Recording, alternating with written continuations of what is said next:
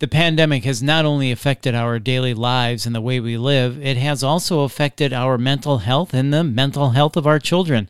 So let's talk about mental health during a pandemic and the psychiatric effects of the COVID 19 pandemic on kids with Dr. Andres Ramos, a child and adolescent psychiatrist at Le Bonheur Children's Hospital. This is the PEDS Pod by Le Bonheur Children's Hospital. I'm Bill Klaproth. Dr. Ramos, thank you so much for your time. It is great to talk with you. So, we can all see that the pandemic has affected everyone, including children, beyond the COVID 19 disease itself. So, what factors or results of the pandemic most affect mental health? That's a great question, Bill. And that's sort of a multi layered answer, but certainly there's a lot of different things outside of the pandemic itself, outside of the virus itself, that affects the mental health of children, adolescents, and certainly adults. And so this is sort of a unique situation where we have a number of stressors that have sort of gotten together or sort of created this perfect storm. And each of those stressors we know can lead to psychopathology in kids. In other words, each of those stressors can lead to mental health issues in children and adolescents. So we've got things like economic recession, decreased income, interruption of education, school closures, once in a lifetime stuff like quarantine and social isolation that's mandated. And even though these are sort of once in a lifetime things for most of us, if we're lucky, there is data out there that would suggest that social isolation can lead to things like depression and anxiety and that that effect is long lasting. We have things like fear of death, fear of illness, disruption of everyday activities. And again, each of these sort of items in and of itself has been linked to psychopathology in, individuals and human beings and children and adolescents. So to have all of these things coalesce together is quite concerning. I think you phrased it perfectly when you called it the perfect storm. Right. That is so true, all of these factors combining at once. So, will the pandemic have long term effects on children's mental health? And if so, what would those long term effects be? Yeah, that's also a really good question. And I think right now it's, it's difficult to answer.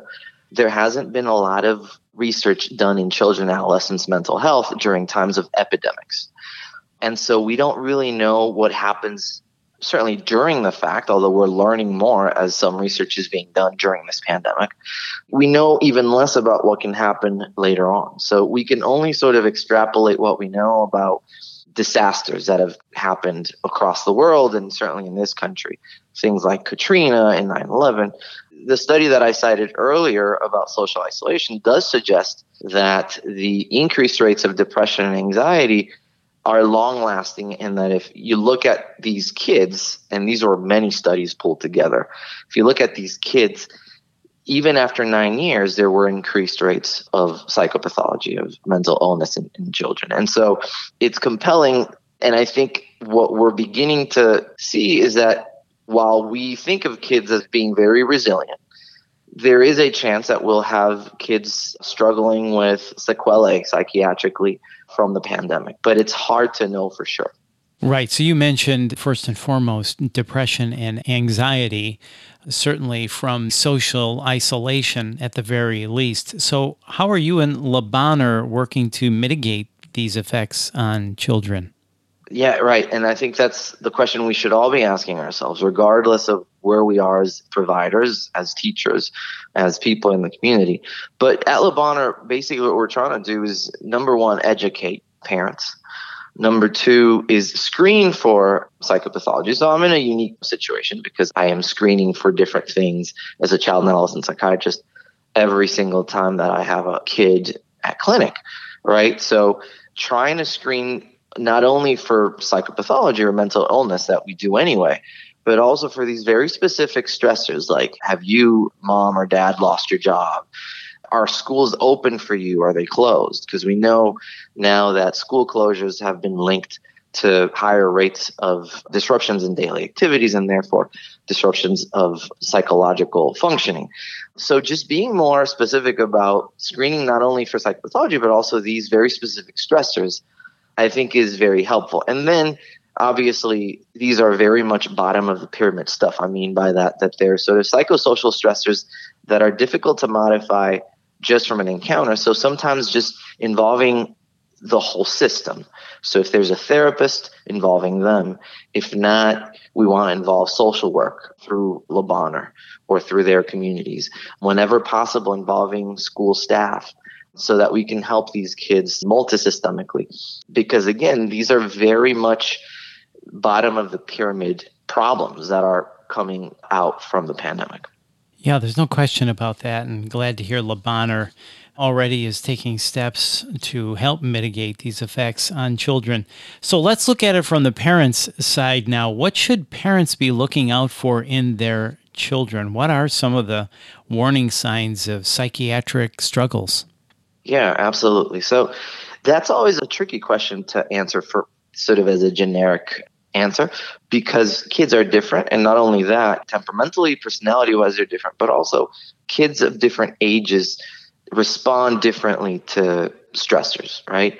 I always tell parents that it's not sort of looking for this very specific thing or that specific thing, but it's really a change from the child's baseline.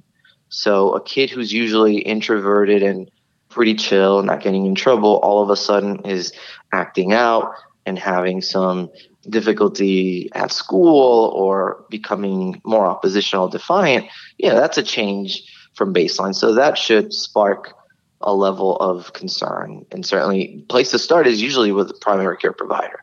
Whereas, you know, some other kids who may be more outgoing, just to give you sort of the other side of the spectrum, if you start to see them become more isolative, maybe grades are dropping, maybe they're less friendly, maybe they're more irritable, having more interpersonal strains or fighting more with siblings, and those are sort of signs. So, really, any change during this time where we should have a high rate of suspicion for psychopathology, any change from baseline should raise a level of concern, and, and the pediatrician should be notified.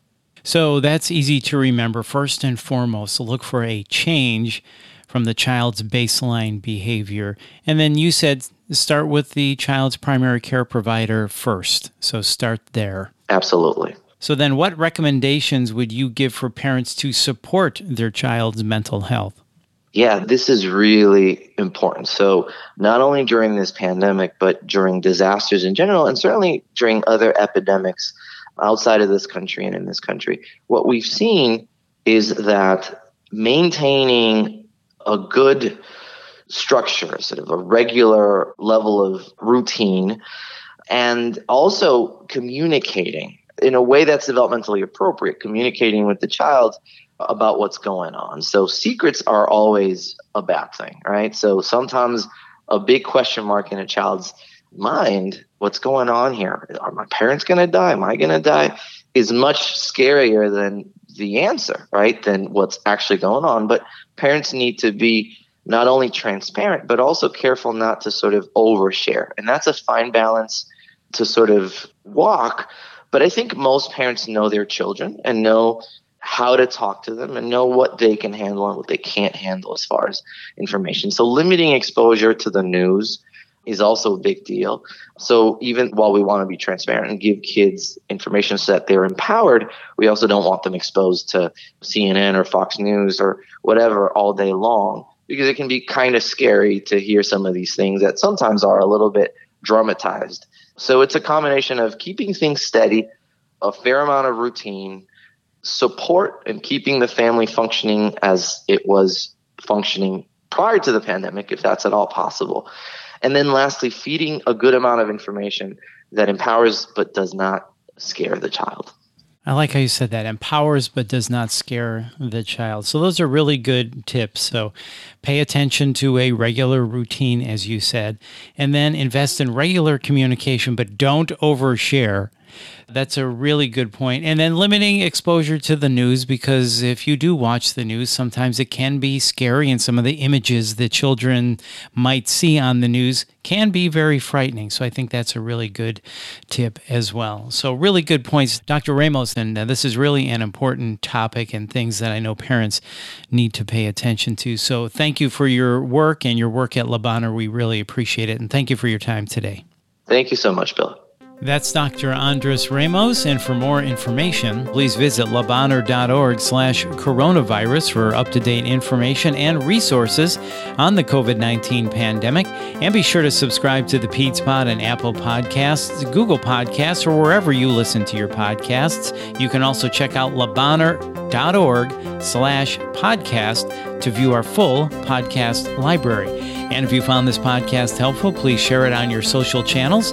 This is the Peds Pod by Bonheur Children's Hospital. Thanks for listening.